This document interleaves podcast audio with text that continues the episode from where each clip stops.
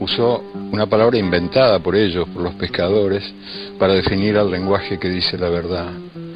Él dijo sentí pensante, que dice con el corazón y con la razón. Enfocar.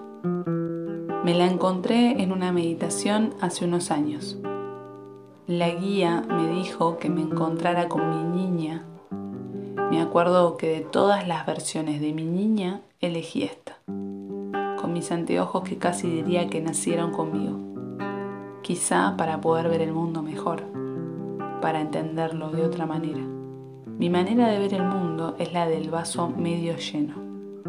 Un amigo me decía, sos muy optimista, y yo le decía que era lo que veía. En realidad, hoy pienso que eso es en lo que elijo enfocarme. Nací con estrabismo, me operaron a los dos años y mi vieja hizo el mayor de los laburos acompañando el tratamiento. Todo para qué? Para que pudiese enfocar mi vista. Y acá estoy.